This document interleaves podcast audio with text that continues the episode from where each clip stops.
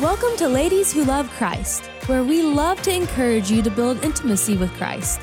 We'll bring you insights and teachings to help you grow in your walk with Jesus, ultimately becoming the strong, godly woman you were created to be. Here's Ashley Poptodorova. So, welcome, ladies, to our Ladies Who Love Christ Acts Bible study. Tonight, we are in session five, and we're going to be looking at Paul's, uh, taking a deeper look, I should say, at Paul's second missionary journey. If you're new to the ministry, we're so grateful to have you here. My name is Ashley Pope. I'm the founder, and I have a wonderful team of women that just do so much to help. And we, our goal is to help you build intimacy with Jesus above all else. So if you're new here, hit the subscribe button, go back and watch our archive of teachings and videos. And we're so grateful to have you. So we're going to go ahead and get started. Tonight's focal passages and we're going to open in prayer. Tonight's focal passages, we're going to be in Acts chapter 15, verse 36, Acts chapter 15, verse 36, and we're going to study all the way through Acts chapter 18, verse 22. So tonight is a little bit more in, in terms of the verses that we're going to cover.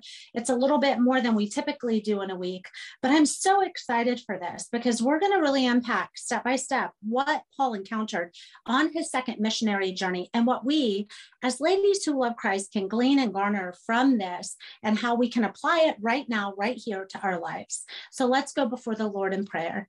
Lord, I thank you so much for what you're doing here at Ladies Who Love Christ. I am so aware, I, I really so aware of how how um, ill-equipped I am, and I'm never more aware of that than when I sit down to teach your precious and holy word. I pray, Lord, that you just show up and you take over this teaching. You know all of these women intimately, where I wish that I could know them all personally. I don't.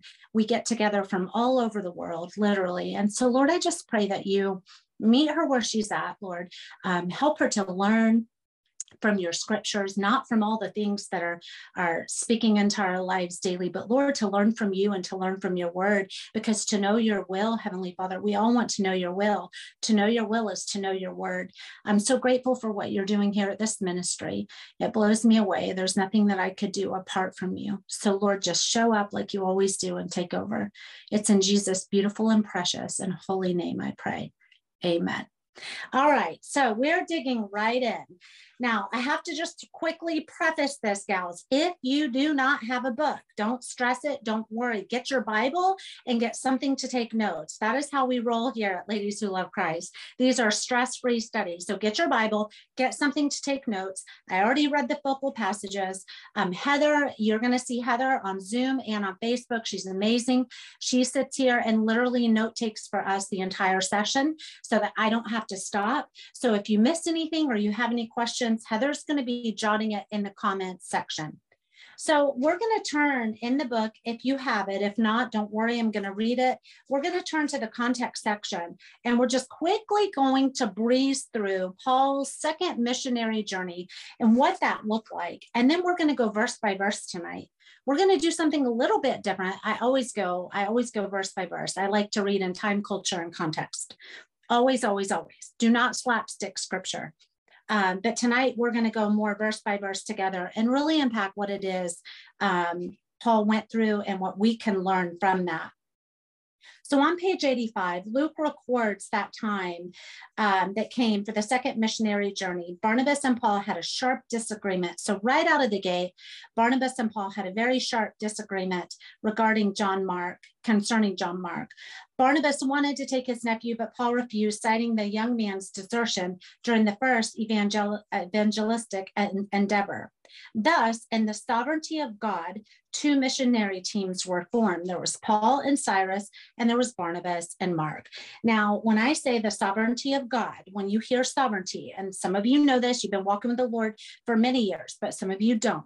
Sovereignty means God's complete authority. That means He is sovereign, He's completely in authority and in control overall. There are some foundational things that when we study God's word, we need to understand them because that means that nobody else in our lives is going to have that control or that authority. As ladies who love Christ, we know that God is sovereign. He is in complete and utter authority and control overall. And thus, that changes the way that we make our decisions. That changes the way that we think about our lives. That changes the things that we do and we do not do. So, Paul and Silas, Barnabas and Mark, these two missionary teams um, split and went on their own way. Um, the two teams uh, departed Antioch in two separate directions. No further word was given as far as the results of Barnabas and Mark, but we know that they went and they did their own efforts. Paul and Silas returned to the churches of Asia Minor. At Lystra, Paul met Timothy, who became a beloved and dependable colleague. Now, I want you to turn in God's word to Acts chapter 15, verse 6. Acts chapter, um, no, I'm sorry, Acts chapter 16, verse 6. I thought I changed that everywhere. I was writing the wrong chapter. Acts chapter 16, verse 6. I want you to turn there.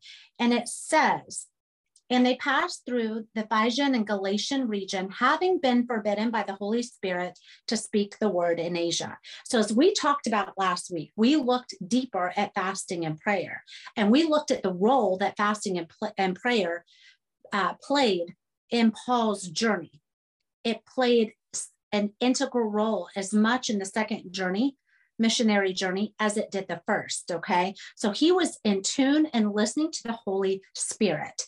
All right. So that's very important. Acts 16 6. He was directed to forego uh, Asia. All right.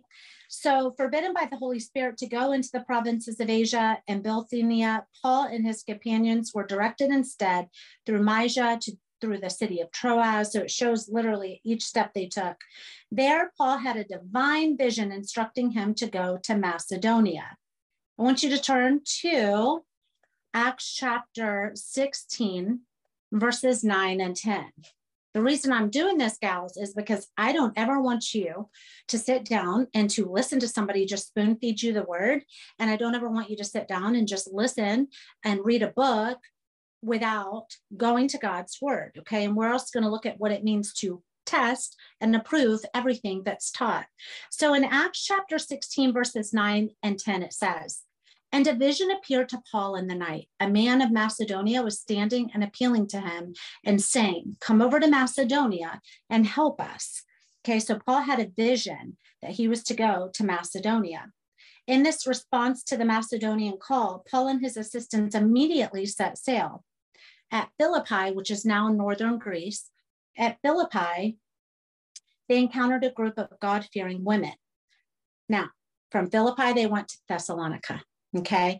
And what we're going to do is we're going to see how Paul encountered people who helped him on this missionary journey as ladies who love Christ, parking it, bringing it right here to 2023. When you walk in a relationship with the Lord, when you want to grow with the Lord, you're going to have people that are receptive to your message when you share the gospel. They're receptive, they're eager, they want to help you, right? In ministry, I there's so much that I could not do in ministry without the Lord blessing the ministry with women like Heather and and so many others who want to step in and help right? So it, it's really important to understand that people helped them as much as they encountered opposition and struggle and so many other things, beatings in prison, and the list goes on and on and on. So we are going to go down towards the bottom of page 85. Uh, I'm going to finish reading that last little paragraph. They journeyed on to Thessalonica, where their response to the gospel message was typical. It was a revival among the Greeks. It was a revival among the Greeks, and it was a lot of riots and opposition from the Jewish leaders. So in Thessalonica, um, Paul was actually staying at the house of Jason. That's why I wanted to go there and visit. And he encountered great opposition from the Jews. They didn't like this message. They did not like the fact that people were being saved on account of the gospel, the good news. They rejected him, they opposed him, and they essentially ended up running him out. We're going to look at that deeper tonight. So they journeyed through Thessalonica. There was the revival among the Greeks, there was the hatred and anger and riots among the Jews. But God continued to use persecution and opposition to spread the good news of forgiveness and eternal life through Jesus Christ. Listen to that. God used persecution and opposition to continue to spread the gospel. So often, not just in this time, in this culture and context, but right here, right now, So often we expect that when we're walking in a relationship with the Lord, it's going to be a smooth ride. It's going to be opposition free. There's not going to be any struggle. Hey, I'm walking with Jesus. Everything is good now. And the fact of the matter is, ladies, is that we are always going to encounter struggles and opposition and, and things that we have to overcome. Most especially, please listen to this. Most especially when we are sharing the gospel of Jesus Christ. When you're sharing the gospel of Jesus in a world culturally that is changing and societally is changing, our society, our culture, our world is changing at speeds that we cannot even keep up with, changing in a bad way, rejecting the Messiah, rejecting Christ. We're seeing these things play out. So if you're going to effectively witness, if you're going to effectively share the gospel, you cannot realistically do so if you think that you're not going to have any opposition. If you think that you're not going to have any struggle, because clearly God uses, from Paul's whole example, God uses persecution and opposition to spread the good news of forgiveness and eternal life through Jesus Christ. So the ruckus, the, the chaos that took place in Thessalonica pushed Paul and Silas on to Berea. Okay. It pushed them on to Berea. And we're going to look at that a lot closer tonight. It wasn't long before the Jews that ran him out of Thessalonica came, met him in Berea, and tried to run him out of Berea. Okay. So they were following him. They had it out for him. They did not like him. At Mars Hill, Paul demonstrated his ability to be all things to all people, preaching the gospel, listen to this, of the resurrected Christ. Preaching the gospel of the resurrected Christ. When you share the gospel of Jesus Christ, you have to share, you have to effectively witness and share about the crucifixion and the resurrection. We're going to talk about that tonight too. He did this by using concepts and terms the Athenian philosophers could easily grasp. So when he moved on to Athens, we're going to talk about this in depth tonight. Uh, but when Paul moved on to Athens, scouts, Athens was a culture that was extremely pagan. Any deity, any lowercase g, any lowercase god that people worshiped, any deity, any type of worship and religion, any type of idol worship, you name it, statues. In the words you see, the bronze statues, all of this, it was happening in Athens. So when Paul went to preach the gospel, the good news in Athens, he was not walking into a place where he was going to be welcomed by all. He was walking into a hostile environment. He was walking into a place where people were going to reject him in the message of the gospel. They were going to reject Jesus Christ. He was going into this culture that was extremely paganistic and he was preaching Jesus Christ. Gals, if you are not aware of what is taking place, parking it, bringing it 2023, if you are not aware of what is taking place right now, right here in our world, you are experiencing and seeing the same things people who are rejecting Christ, people who are rejecting his order, people who are rejecting his order for family, for male, for female, for God's for, for the sanctity of marriage. This is all taking place now amidst great idolatry and worship right here in a country that is no longer primarily Christian. People are, are, are renouncing their faith. People are calling on other, you know, uh, new age practices, you name it. And they're rejecting Jesus Christ. And that's happening right here, right now. That's why I feel so strongly, so strongly that we do this teaching on Acts, that we look at the opposition, that we look at what the reality of sharing the gospel of Jesus Christ really is. The reality of it, being prepared for it, knowing our foundation, knowing who we serve, and then effectively going out to witness. Because if you do not know your foundation, if you do not know that, you can't go out and effectively witness. And right now, our world desperately needs it. Desperately needs it. So we're going to go verse by verse by verse through all of these different parts of Paul's missionary journey tonight. If you are reading in the book, I want you to turn to page 86 and we're going to bullet keys to the text. After this, I'm done reading and we're going to go and do the verse by verse. And then I'm going to give you five lessons that can be learned from Paul's second missionary journey. And as always, I'm determined to have you gals up by 7:30, 7:40, so that you can um, begin your evenings, right? So keys to the text, visions and God's will. Paul's Macedonian vision, which again, write down Acts 16, 6, Acts chapter 16, verse 6. Paul's Macedonian vision was the second of six visions received by Paul. And visions are experiences that are similar to dreams through which super in, uh, supernatural insight or awareness is given by revelation. The difference between a dream and a vision is that a dream only occurs during sleep. A dream only occurs during sleep, while visions can happen while a person is awake. In the Bible, people who had visions were filled with a special consciousness of God. The most noteworthy examples in the Old Testament of recipients of visions are Ezekiel and Daniel. Visions in the New Testament are most uh, prominent in the Gospels of Luke, the book of Acts, and the book of Revelation. The purpose of visions was to give guidance and direction to God's servants and to foretell the future, right?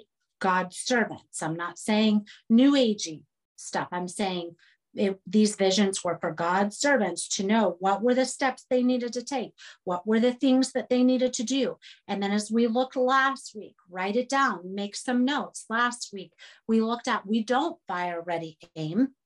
What did we learn from Paul's first, first missionary journey? That we don't buy a ready aim, that we prepare our hearts that we go before a holy and a righteous and a sovereign, completely in authority over all God, and we ask Him, What is it that you want me to do? What is your will? Praying, fasting. We looked at the importance of fasting and what fasting does in the life of a believer, right? So it's extremely important to understand that these men, these men that were growing the early church, that the Lord was using to grow the early church, they were doing this bathed in prayer. They were doing this following God's will because they knew that they had to go before Him in prayer. They knew that they had to spend time alone with Him. They knew that they needed to know His word. Ladies, there's a message for you here. There's a message for you. Park in it, not in the notes. Sometimes I say this lovingly, and I also say this to myself. Sometimes we get far too much of our time and our energy and our brain to things that are worthless, to forms of entertainment, to forms of, of, of idolatry, listening to what everybody has to say about a particular issue. Sitting there and watching reels for hours, R E E L S, reels. My girls know what reels are. If you don't, it's okay. It's a social media video, and you watch them and you waste time this message is as much for me as it is for you. If we are going to be effective witnesses for the King of Kings, if we are going to go out in this world and emulate the example of Paul and so many others in the Word, if we're going to effectively, effectively, that means effectively doesn't mean just share it. Effectively means if we're going to clearly, simply, and eloquently share the gospel, we have to start to change our priorities we have to start to realize that now more than ever, it is dire. It's of dire importance that we get our children and our families into church, that we don't buy the lie that you do not need the body of Christ. So we learn all of these things. Paul had his vision. It was Acts chapter 16, verse 6. And that is where he knew that he was to forego Asia because he heard and he was given direct, a direct vision that he was not to go there. Athens. We're going to talk about this more later. But Athens was literally where Socrates, um, philosophers in history, Socrates, Plato, Aristotle, all of the philosophers, this is where they all lived. This is where they all functioned. Now, here's something to know about philosophers back then. Philosophers essentially means lover of knowledge. They were lovers of knowledge. They thought that they knew best. There was a lot of self awareness and self love and self, self, self. Anytime anything begins with self, ladies who love Christ, that is a red flag. There's nothing that I can ever do for myself. There's nothing good that I can ever do for myself. There's nothing I can ever know about myself. I, I direct everything to, to, to Christ Himself and ask Him to search my heart. Is there anything impure in me? Take it out. So the philosophers were the opposite of that. They thought that they were just full of knowledge and education. They prioritized that. They were lovers of knowledge and they would take knowledge from anyone and everyone who was willing to listen. As you talk, as we talked about last week, when Paul went on his first miss, missionary journey, and he was talking with the proconsul. He wasn't really interested, the proconsul wasn't really interested in hearing the gospel. He just wanted to garner and glean education and knowledge from anyone and, and everyone that he possibly could. That's what the philosophers did. So, two other significant philosophers, Epicurus, who was the founder of Epicureanism, and Zeno, the founder of Stoicism, two of the dominant philosophies in that day. These were the two dominant philosophies that were in Athens. And Paul's going into Athens to preach Jesus Christ. We're going somewhere here. Okay. Epicurean philosophy taught that the chief end of man was the avoidance of pain. Epicureans taught that the chief, the whole entire purpose for man was the avoidance of pain. Epicureans were materialists. They did not deny the existence of God, but they believed he was not involved in the affairs of men. They believed that he was not involved in the affairs of men. When a person died, they believed one's body and soul disintegrated. Stoic philosophy, Stoic philosophy, or Stoic, I should say, philosophy, taught self mastery, that the goal in life was to reach a place of indifference to pleasure or pain. Okay, it was also the religious center of Greece. Any and every deity and lowercase g, lowercase gods that people wanted to worship, you were going to find it right here. It was literally a melting pot of that. Paul viewed Athens as a city of lost humanity. Now, God's taking him right into there, but he viewed it as a city of lost humanity. He viewed it as hopeless, right? These, these humans were doomed to a Christless eternity because of the rampant, rampant pagan idolatry. Gals, please listen. If you're distracted on the other side of the screen, just listen. We are facing that same amount of idolatry now if not more, because we have technology. We have thousands upon thousands of people speaking their ideologies, speaking their their viewpoints into our lives. Christians don't even know how to effectively share the gospel most of the time. If this is convicting, it's an opportunity for you to open the precious pages of scripture and to change that and to get before a holy and a righteous God in prayer. But if you are allowing others to speak into your life and you're not going to God's word and you're not surrounding yourself with a body of believers and you're not plugging in and you're not being purposeful to grow and to pray and to fast, if you're not doing these things, if you're not essentially what this is, is building a deep, intimate relationship with the Lord, if you're not doing these things, it is only a matter of time before you're going to fall prey to lies. You're going to be so confused. You're going to be mixing ideologies. There's many, many, many. And if I lose you, it is okay. I am okay with that. I started this session and this teaching knowing I'm okay with this. If you are sitting in church on a Sunday and you are fighting and agreeing with things that diametrically are opposed to God's created order, you have bought a lie. Not just with male and female, not just with our gender ideology that is just running rampant right now, but with a created order of marriage between a man and a woman. If you are in disagreement with that, then you are in disagreement with God because God's word reveals to us everything that we need to know. And you may not like that, and that's okay. Maybe that's something that challenges you. The things that convict us and challenge us are often the place where we can get on our knees before a holy and righteous God and say, I need to repent and I need to turn. I need to realize that I'm living in a pagan world. I need to realize that I am now not living in a Christian nation. I'm living in a pagan, idolatry, idolatrous nation. But I want to effectively witness for Christ.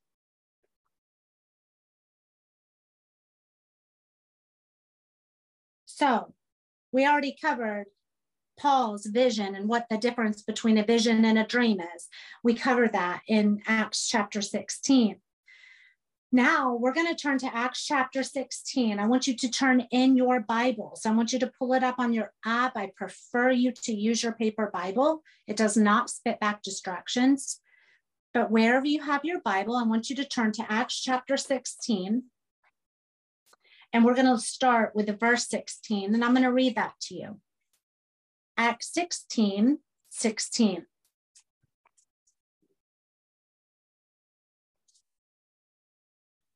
Now it happened that as they were going to the place of prayer, a servant girl having a spirit of divination, okay, met us, who was bringing her masters much profit by fortune telling. Paul essentially met a slave girl and her master. She was making him lots of money by fortune telling. Okay. This girl had a demon. Verse 17 following after Paul, we're going to go ahead and read all the way through verse 24. Following after Paul and us, she kept crying out, saying, These men are slaves of the Most High God, who are proclaiming to you the way of salvation. Verse 18. And she continued doing this for many days, but being greatly annoyed, Paul turned and said to the spirit, said to the demons, I command you, I command you in the name of Jesus Christ to leave her. So, right here, you see that he casts out this demon and it left at that very moment. Verse 19. But when her master saw that their hope of profit had left, their hope of monetary gain. When her master saw that their hope of monetary gain had left, they seized Paul and Silas and dragged them into the marketplace before the authorities. Verse 20 And when they brought them to the chief magistrates, they said, These men are throwing our city into confusion, being Jews, and they are proclaiming customs that are not lawful for us to accept or observe, being Romans verse 22. And the crowd joined together to attack them, and the chief magistrates, tearing their garments off of them, proceeded to order them to be beaten with rods. So now Paul sees this girl. She's she's has a demon. He casts the demon out. Literally, in the name of Jesus Christ, you have to flee. You have to go. And they they hated this. They they're like, this guy's messing with our money. He's messing with our profit. Um, so they beat them. And when they had inflicted, verse 23, and when they inflicted many wounds, they threw them into prison, commanding the jailer to guard them securely. Verse 24, who, having received such a command, threw them into the inner prison and fastened their feet in the stocks. Essentially, that was like metal bars around their ankles. Their, their legs were separated. It was a very uncomfortable position. Um, and so they were beaten and then they were thrown into prison and then they were fastened, their feet were fastened in stocks. So this is Paul's second missionary journey. Let's talk about some opposition here. Let's talk about some real struggle here. Okay. I want you guys to understand, and I say, I, I don't say this lightly. There are various types of struggle in our walk. There are various types of struggle we're going to encounter. But what you're seeing in the pages of scripture is people who were martyred, people who were beaten, people who paid with their life on account of the message of Jesus Christ. Okay? So, so all of this is happening. And uh, he cast the demon out, you name it. This is great opposition. Great, great opposition. But I want you to look at what happens. In the midst of being beaten, in the midst of being jailed now, in the midst of all this happening, I want you to turn to verse 25. We're going to look at the Philippian jailer, the, the, the guard, essentially, the, the guard who was converted. Acts chapter 16, verse 25, if you're just jumping on. But about midnight, Paul and Silas were praying and singing hymns of praise to God, and the prisoners were listening to them. Let's pause. Let's hit the pause button. What were Paul and Silas doing after all of this? Were they sitting there curled up in a corner, crying and, and complaining and yelling out at God? No, they were praying and they were worshiping. So now we see they've been beaten, really beaten. They're being really persecuted. Persecution that we are very blessed here in the United States not to have to endure on account of, of, of the message and name of Jesus Christ. And then in verse 25, it says they prayed and they worshiped. They sought God because they knew I'm here. I'm in this place and God knows I'm here because God is of all authority and all control. They prayed, write it down. They prayed and they worshiped. Acts 16, verse 25. Very powerful, tucked in those verses. The response of Paul and Silas to opposition the response, just right, Acts 16 25, the response was prayer and worship.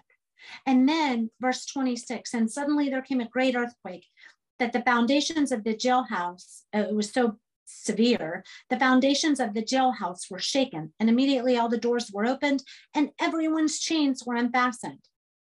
And when the jailer, when the soul, uh, the the guard awoke and saw the prison doors open, he drew his sword and was, was about to kill himself, thinking that the prisoners had escaped. So he wakes up. He's like, "Oh my gosh, they're gone. I, I'm I'm. It's done for me. I'm going to kill myself." Right. And then in verse 28, but Paul cried out with a loud voice, saying, Do not harm yourself, for we are here. And he called for lights and rushed in and he called for the lights and rushed in. And trembling with fear, he fell down. Listen to this before Paul and Silas. This soldier fell down before them. And after he brought them out, he said, Sirs, what must I do to be saved? And they said, Believe in the Lord Jesus and you will be saved, you and your house. Just believe. Just believe. And you and your house will be saved. Verse 32 And they spoke the word of the Lord to him they spoke the word of the Lord to him. They spoke the gospel. They spoke the good news and they knew the good news because they were prepared. They were not ill equipped. They were prepared. A lesson here for all of us. And they spoke the word of the Lord to him together with all who were in his household. In verse 33, and he took them to that very hour of the night and washed their wounds. And immediately he was baptized, he and all of his household. It's amazing. And he brought them into his house and set food before them and rejoiced greatly with his whole household because he had believed in God. Because he had believed in God. So the first lesson in those those verses I want you girls to write is the response of Paul and Silas because we can all learn something from that. The response of Paul and Silas, prayer and worship. And then I want you to write another bullet and write Acts chapter 16, verses 25 uh, or 26 through 33. God can use you and God can save someone in the most unlikely of places. Here's Paul on his second missionary journey in jail, beaten to a pulp, absolutely being persecuted to the like utmost degree. And God can use you in the most unlikely places. He used Paul, and He can save you in the most unlikely places. He used Paul, and these men were prayed up. They were prayed up because they knew that God was an authority and that God would go before them. What is the message for us? It is not on our own strength. It is not on our own strength that we do things, ladies. It's not on our own strength that we share the gospel we know that God goes before us. And maybe there's somebody in your life parking at 2023. Maybe there's somebody in your life that you've lost hope for. When Paul approached Athens, he said, These people are hopeless. These people, this is a pagan nation. There's no hope here, right? They're not going to see Christ. But you know what? The Lord can do amazing things. And the people that we often give up on, the Lord has a plan for. Do not give up. God goes before you. Bathe it in prayer. Bathe it in prayer. God can save someone in the most unlikely place. Now, turn to Acts chapter 17. Acts chapter 17. This is where Paul and Silas were in Thessalonica. Let me get there myself. They're thrown out by the angry Jews. They go to preach in the synagogues. They're rejected. They're at the house of Jason. And they're utterly rejected again. So when they travel through Amphipolis and, and uh, Apollonia, they came to Thessalonica, where there was a synagogue of the Jews. Acts 17, verse 2. And according to Paul's custom, he went to them and for three Sabbaths he reasoned with them from the scriptures. Listen to that. He reasoned with them from the scriptures. He didn't reason with them from his own head knowledge. He didn't reason with them from his, from his own um, eloquent thoughts. So often we think, what do we have to do to bring someone to Christ? He reasoned with them from the scriptures. Write it down from the scriptures. Ladies, everything you ever need to effectively share the gospel, the hope of Jesus Christ, his life, his death, his resurrection, and literally God's plan to redeem humanity to himself. Everything that you need to know is in the scriptures. In verse 2, it says right there, he reasoned with them from the scriptures. Verse 3, explaining and setting before them that the Christ had to suffer and rise again from the dead, and saying, This Jesus, whom I am proclaiming to you, is that Christ. This is him. This is the Messiah, the anointed one. And some of them were persuaded and joined Paul and Silas along with a great multitude of God-fearing Greeks and not a, and not a few of the leading women. But the Jews becoming jealous, verse 5, okay, taking along some wicked men from the marketplace and forming a mob, set the city in an uproar. And attacking the house of Jason, they were seeking to bring them out to the assembly. And when they did not find them, they began dragging Jason and some brothers before the city authorities, shouting, These men who have upset the world. Listen to those words. These men who have upset the world have come here also. Verse 7 And Jason has welcomed them, and they are all act contrary to the decrees of Caesar, saying that there's another king, Jesus.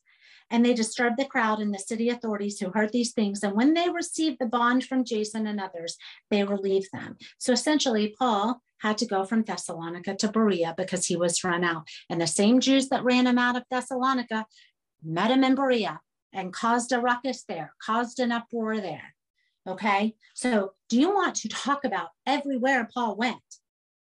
He was facing some form of, of opposition. So then he goes on to Berea. Berea, as you read and continue to read in Acts chapter 17, they were much more receptive. They were much more receptive to Paul's message. In Acts chapter 17, verse 12, it says, Therefore, many of them in Berea believed, along with not a few prominent Greek women and men. So, even despite the opposition, people were believing. People were accepting this gospel. People were accepting the good news. But do you not think that Paul needed to have strength to go into these places, parking it, bringing it here. We have to have strength now. And we are not going to get that strength from ourselves, gals. To go out and share Christ, we will never get that strength out of our own uh, fortitude and our own efforts. We can only be equipped and fueled up to witness and to serve Christ as, as effectively and as well and as much as we are spending time with Him. I hope you heard that. As much time as we are taking in, in bathing our day and bathing our schedules and bathing our plans and prayer and saying, Lord, not my will, but your will be done. Who is it that you have for me today? Let me have an encounter with somebody. Let me be willing to slow down and to listen and to be aware of what's happening around me and not so self absorbed in my day that I miss an opportunity to share the gospel. Because can I challenge you, gals? I'm going to challenge you. I'm not going to ask, I'm going to do it. I am going to challenge you that to share Christ, to share Him in this volatile world, is to do so with a heart that puts Jesus above all else, before all else, before your calendar, before your schedule, before your plans, before your events, before it all. And you are saying, Lord, my life is yours. My day is yours. My minutes, my seconds, my time, they're yours. You have to be willing to get uncomfortable. You have to be willing to get uncomfortable. So Acts 17, 3, the Jews come from Thessalonica, hearing that they, they showed up, and again, they start disturbing the crowds. They start creating issues. We're going to fast forward. You can read all about Paul's journey through Berea. We're going to fast forward to Acts chapter 17, verse 16, in Athens now. And I'm going to read this to you. Now, while Paul was waiting for them in Athens, his spirit was being provoked within him as he was observing the city full of idols. So he was reasoning in the synagogue with the Jews and the God fearing Gentiles and in the marketplace every day with those who happened to be present. With the Jews, with the God fearing Gentiles, listen to that, in the marketplace with those who just happened to be present. Paul was willing to share the gospel with anyone, believers, non believers, anyone who was there. He was willing to share. And then verse 18, and also some of the Epicurean and Stoic, as we talked about earlier, philosophers were conversing with him. Some were saying, What would this idle babbler wish to say? Others said, He seems to be a proclaimer of strange deities because he was proclaiming the good news of Jesus and the resurrection. So here they are in all of their knowledge, all of their, their self proclaimed knowledge, head knowledge, right? Trying to reason all of this away. And they took him and brought him to the Areopagus, saying, may, may we know what this new teaching is that you are speaking of verse 20, for you're bringing some strange things to our ears. So we want to know what these things mean. Verse 21 Now all the Athenians and the strangers visiting there used to spend their time in nothing other than telling or he- hearing something newer. Now listen to that. All the Athenians and the strangers visiting there used to spend their time in nothing other than telling or hearing something newer. Pay attention to that. Don't miss that something newer. They were philosophers. They wanted the next best thing, they wanted the next new thing. Let me tell you something. It is the gospel, the good news of Jesus that saves. It is Jesus Christ, King of Kings, that saves. And that message from Genesis to Revelation, Old Testament to New, right here, right now, is as pertinent and as, as fresh, if you want to say, for lack of a better word, as it ever will be. The gospel does not change. They wanted something newer, they wanted something different, right? What's the next best thing? Keep listening. Acts chapter 17, verse 22. So Paul stood in the midst of the Areopagus and said, Men of Athens, I observe that you are very religious in all respects. Verse 23 For while I was passing through and examining the objects of your worship, I also found an altar with this inscription To an unknown God, is what this altar said. To an unknown God. Therefore, what you worship is ignorance. This I proclaim to you. So Paul sets the stage to tell them, You are idol worshipers, and your idol worship and your statues are worthless you are seeing a world around you, ladies, full of idol worshippers, full of people that are looking for a newer way, full of people that are looking to themselves for the answer and not to the king. We know that there is one way, there's one way. So Paul lays the foundation and he says, This is ignorance. Write it down. Paul called this this idol worship ignorance. Acts 17, verse 23. Ignorance. And then he goes on in, in verses 17, I'm sorry, chapter 17, verses 24 through 31. Acts 17, verses 24 through 31. Paul goes on to make his claim about the creator of the universe.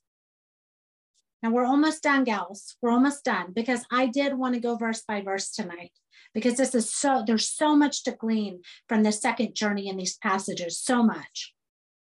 Paul makes his claim about the creator of the universe, and here's what he said. Listen to this, and I want you to listen with, without distraction. I'm going to ask you to please not be distracted because he is giving the gospel message and he is speaking to straight up pagan pagan views and idolatry And he said, The God who made the world and all things in it, since he is Lord of heaven and earth, does not dwell in temples made with hands. He does not dwell in temples made with hands, nor is he served by human hands as though he needed anything, since he himself gives to all people life and breath and all things. Life and breath and all things. He is the creator overall. He doesn't need anything from us. He doesn't need anything from us. And he made from one man every nation of mankind to inhabit all the face of the earth and having determined their appointed times and the boundaries of their habitation. Having determined their appointed times and the boundaries of their habitation. That means that your placement, your location right here, right now, was absolutely predestined by the creator of the universe. It was predestined by God. There are no mistakes, there are no accidents. God placed you right here, right now, for a time such as this. And that is why I'm so emphatic that you are ready, that you are ready because God has placed you in a world that is turning from him faster than they are turning to him. This is this is very very weighty important stuff. If you're missing it, I say it with all love and all respect. Your head is in the sand. And he made from one man every nation, right? He determined their appointed times. Verse 27 that they would seek God. Not that, that, that we would seek all the things we seek, that they would seek God, if perhaps they might grope from him and find him, though he's not far from each of us. He is not far from each of us. Verse 28 For in him we live and we move and we exist. Do you believe this, gals? About our Creator, for in him we live and we move and we exist. He is our purpose. He is our end game. He is our, our, our vision. He is why we do what we do. With the Lord Jesus Christ, the Word, the Logos in mind, not all of the things that vie for our attention and try, try so very hard to distract us. For in him we live and we move and we exist. And even some of your own poets have said, for we are also of his offspring. And then he says to them, being then the offspring of God, we ought not to suppose that the divine nature is like gold or silver or stone, an image formed by the craft and thought of man. So, what he's saying is listen to that. Being that we are the offspring of God, we ought not to believe that the divine nature could be made into gold or silver or stone or wood. He's saying, don't idolize. And, and today, it's not. Listen, somebody listen, because I'm about to go off. It is not maybe stones of bronze and silver today, but today it's celebrities. It's idolizing celebrities. It's idolizing people. It's idolizing influencers. It's allowing people's ideologies to slowly, slowly, slowly drip away at your life and your family and your children. And the enemy wears you down and you get tired and you stop plugging in with other believers and you stop going to church and you somehow convince yourself that it's not important to go to church church. And then you're not reading God's word. You're not studying his word, but you spend so much time on reels that you start to buy the lies of other people that speak into your life through devices, through devices. And generation after generation gets weaker and gets weaker. This is a message for somebody. There is an idolatrous world that we are living in right now. I pray tonight that you're willing to dig deep and stick through the study. We are living in an idolatrous world. But see, in verse 29, being then the offspring of God, we ought not to suppose that you can ever craft him into anything that man could ever think of. You cannot box God, you cannot contain God.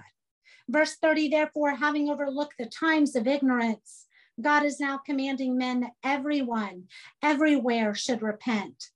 31, because he has fixed a day. Listen to this. He has fixed a day in which he will judge the world in righteousness through a man whom he determined, having furnished proof to all by raising him from the dead. Say it with me in your homes, in your rooms, right here, right now. Jesus Christ, ladies.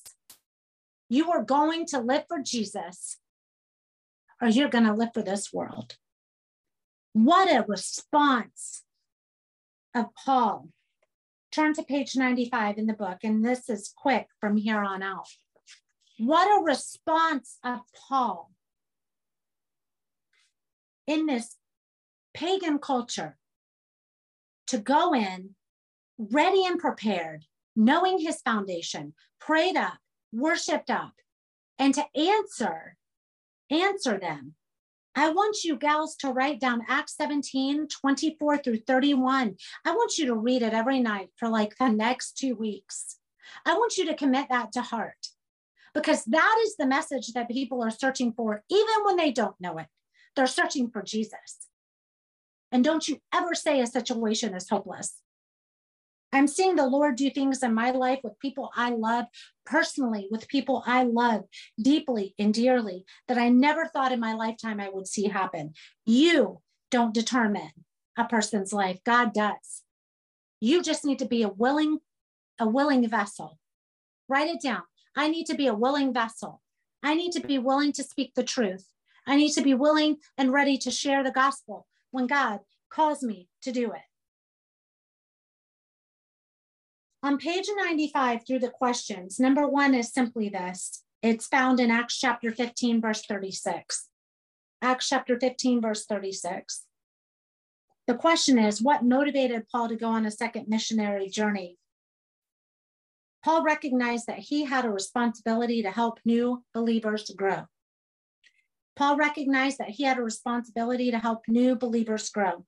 Remember, Paul was evangelizing. We're not all called to be evangelists, but we certainly are all called to witness.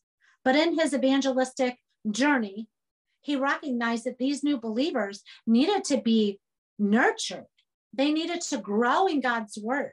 They needed to have a mentor, um, uh, for lack of a better word, somebody that they could look to and, and, and, and get guidance and an example from. Okay. So he recognized this need. But don't you miss that on that second missionary journey, Paul preached to the Jews, Paul preached to the Greeks, he preached to the people in the squares. He preached to anyone who was willing to listen, and he did so boldly, and he did so in the midst of great, great persecution. Number two, how did Paul and his team end up in Philippi, and what key events happened there? After Paul's vision calling him to go to Macedonia. Philippi was the foremost city of this part of Macedonia, now known as northern Greece. But Paul's vision, Paul had the vision that we talked about in Acts 16 6. Got a vision. He was quiet and he was stilling himself before the Lord. He wasn't planning his own second missionary journey on his own strength. We aren't to do things on our own strength, bringing it here and now. If you think that you can effectively witness for Christ in the world that we're in today,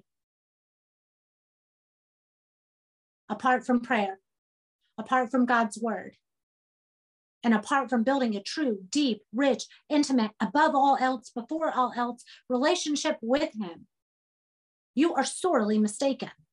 And I say that in love. Everything I'm saying is in love. But I'm preaching some tough stuff tonight and teaching, I should say, some tough, tough stuff. Because, ladies, I think that we are getting real comfortable in our world and in our, our country. Let's bring it right here. Good old US of A. We're getting real comfortable with all the things and we're blaspheming a holy and a righteous God. And girls, you are the ones who are going to go out prayed up and witness when God provides those opportunities for you. And maybe it's in your home, maybe it's in your workplace, maybe it's with your children. I don't know. God does, but it is not something to take lightly. It is not something to take lightly. So then we're only going to do the first three questions together. What happened in Philippi? The Roman soldier was saved in the midst of Paul being in prison, in the midst of him doing the right thing and ending up there, how often do we do the right thing? How often do we take the next right step and we end up and we're like, wait a second, how am I here? What, why is this happening to me? Can you imagine how Paul felt? Beaten and in prison. But God can use you anywhere, and God can save you anywhere. And he saved this Roman soldier.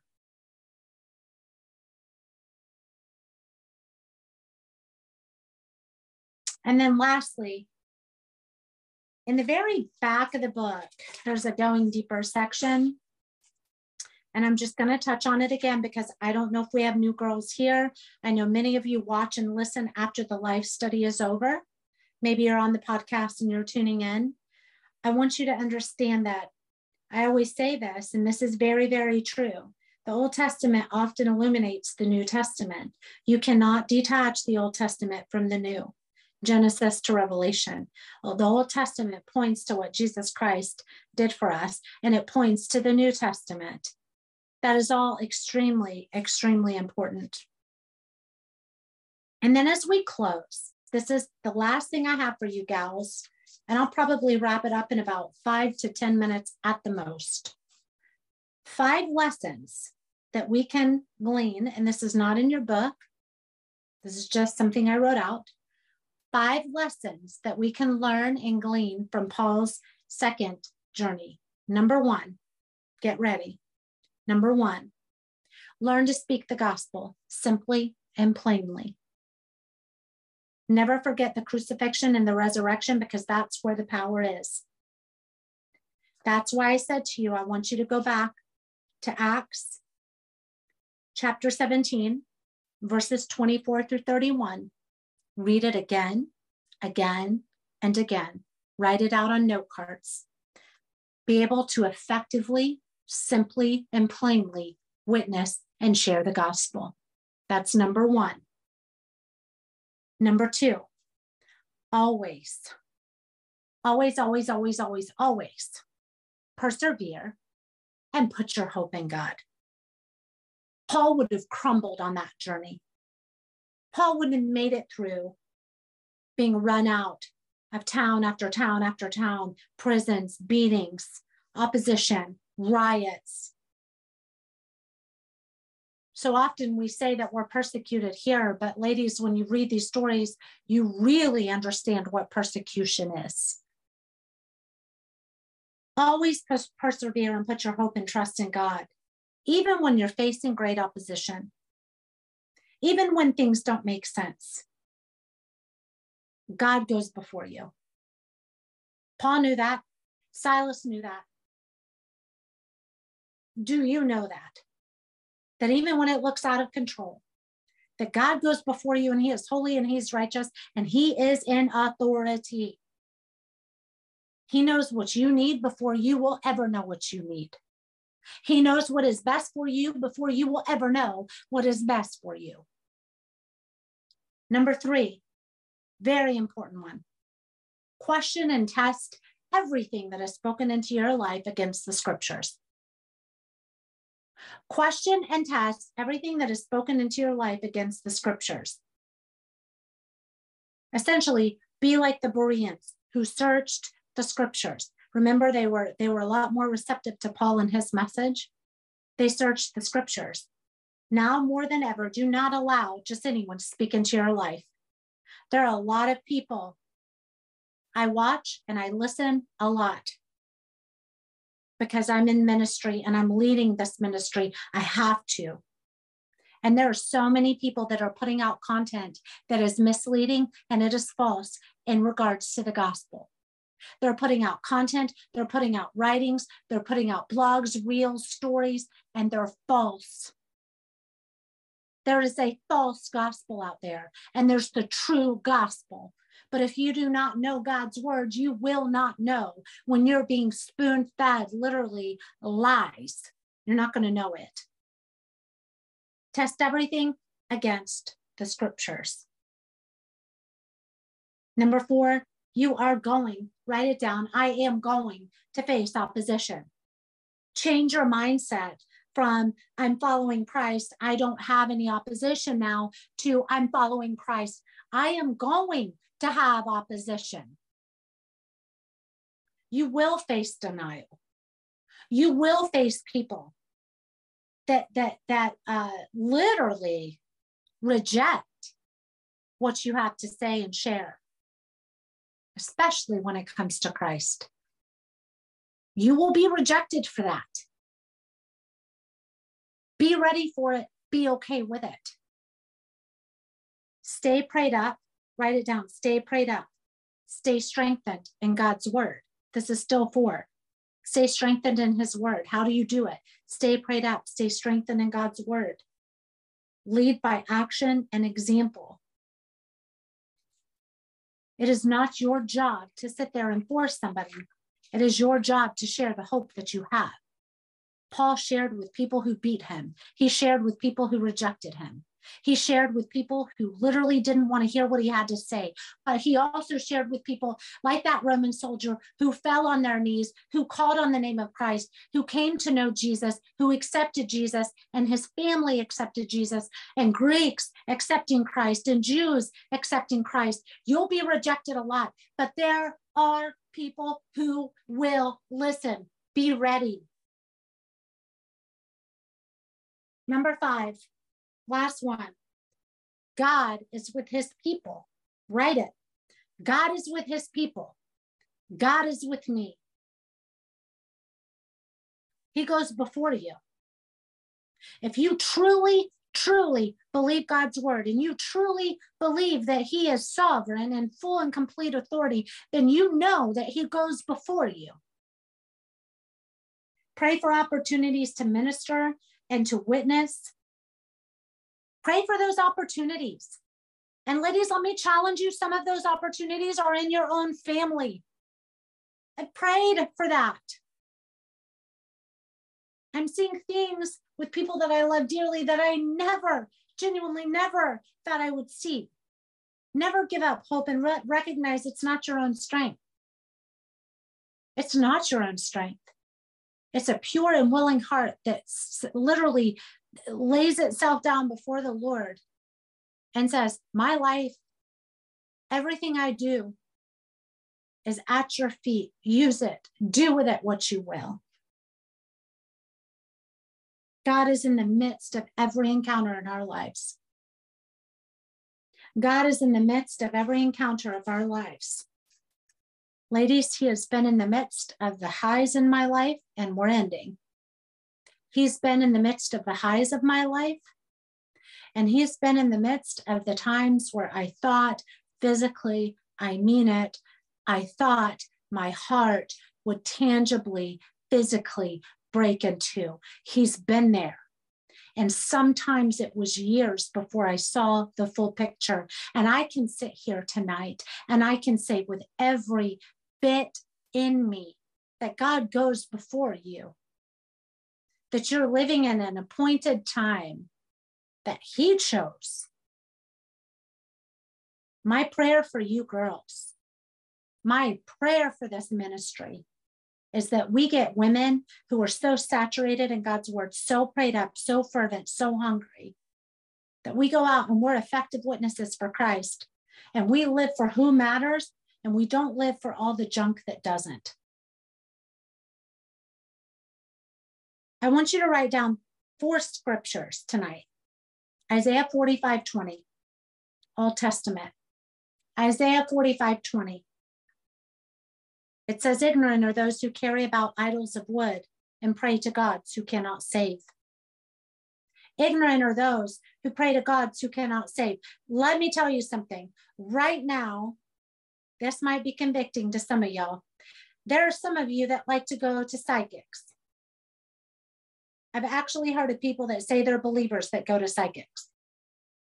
We are not to engage in the new age. We are not to engage with psychics. We are not to engage with fortune tellers. That's demonic and that's evil. That's idolatry. That's looking at other gods, lowercase g, because we know there is but one God, Jesus Christ, King of Kings, Father, Son, and Holy Spirit.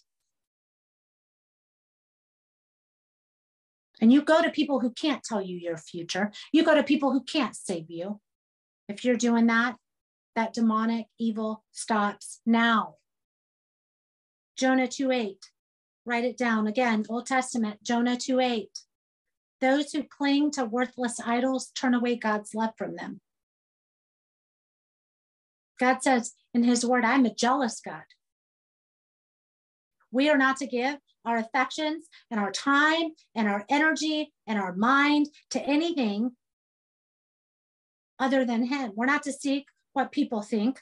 We're not to seek all of the many, many idol, uh, idolatrous pagan ways that our world is seeking now. We're not to do that.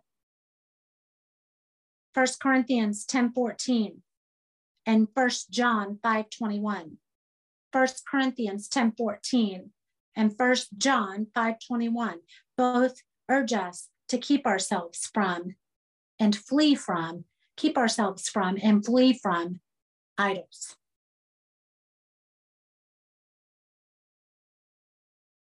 Ladies, I know that was weighty tonight.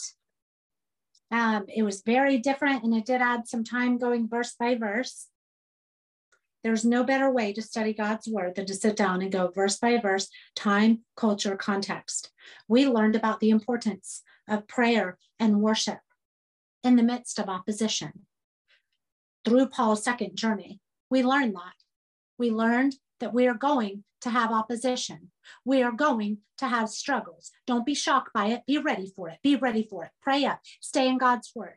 We learned that we prioritize Jesus Christ, King of Kings and Lord of Lords, that we stop going to our devices to get the gospel. Stop going to people you don't know. You don't know their doctrines. You don't know their theology. You don't know if it's biblically sound. And going back to the lessons I gave you at the end, you test and approve everything against the word of God. You test and approve everything against the scriptures. And you understand that God Himself, creator of the universe, has placed you, strategically placed you here and now. And girls, if you are not seeing the shift, if you are not seeing the shift in our, our country, if you are not seeing the shift of people mocking God, blaspheming God, blaspheming his ways, blaspheming his ways, trying to literally distort the scriptures, to take what God said was beautiful man, woman, marriage, family, all the way to the gender identity wars that are raging. We know that God created male and female. And you know why that's an attack on God? Listen closely. Please, please just hang with me for one more minute. Why is that an attack on God? Because God's word so clearly says he created them male and female in his image. They're attacking God's very image. You have to know his word. You have to know the gospel. And now more than ever, you've got to pray up about the mission and the, the, the, the place that he has for you in all of this. And you've got to get serious about your walk with him. I feel it so strongly. We all have to get very, very, very serious about our relationship with Jesus Christ and our walk with him and our study of his word. Heavenly Father, I come before you and I thank you for what you did tonight. I thank you for your word. I thank you, Heavenly Father, that you sent us Jesus Christ through his life, death, and resurrection, that Lord, he took on the sins of the world. He took on my sins. He took on all of these women here for us, Heavenly Father. You made a way where there was no other way. You bridged the gap. We were lost and literally dead in our trespasses, Heavenly Father. But through Christ and Christ alone, there is no other name. There is no other name by which a person can be saved. I pray, Lord, that the women here tonight understand that. Maybe somebody's watching that has never called on the name of Jesus Christ and she wants to accept him. Just acknowledge, acknowledge your sin, acknowledge your need. Believe, believe on the name of Jesus Christ. Believe that the Lord sent him to make a way where there was no other. There's nothing you can do. Grace, charis, C H A R I S, charis, favor. It is strictly and, and only by his unmerited favor and grace. All you have to do is accept that free gift. so opposed to what we, we believe, Lord. Confess your sins, confess Him as Lord of your life. Lay down the past, lay down the sins, lay down the things, and follow Him. Follow Him, girls, follow Him with your whole heart, with every beat, all of your seconds in your day, all of your seconds. Take all of your seconds and dedicate them to Him. Your vocation and your location is on purpose, it's not an accident. He'll use it. Lord, I pray that you just be with these women. I pray that you go before them, starting right now when we stop our study, that, that you just go before them as they come before you to build a relationship and intimacy and, and direct them we're all called to witness. And our world is hurting and in dire need of Jesus Christ. Our world is searching for Jesus, and we have that hope. So let us, as I said tonight, simply and plainly and clearly and effectively share the hope that we have the good news, the gospel of Jesus Christ. Thank you, Lord, for what you did tonight. You are so holy and you are so righteous and you are so, so, so worthy of our praise. In Jesus' beautiful and precious and holy name, I pray. Amen. All right, girls. I was close. 745. Whew hold on, let me end. If you're listening on the podcast or watching on YouTube, yes, that was a doozy. It was a long one. I'm so grateful you hung in. Make sure you hit the subscribe button. Um, we really appreciate that because it helps us reach more with our studies. Share the study with a friend. And we're so grateful that you found the ministry. To learn more, you can visit ladieswholovechrist.com. Again, that's ladieswholovechrist.com. Have a great evening.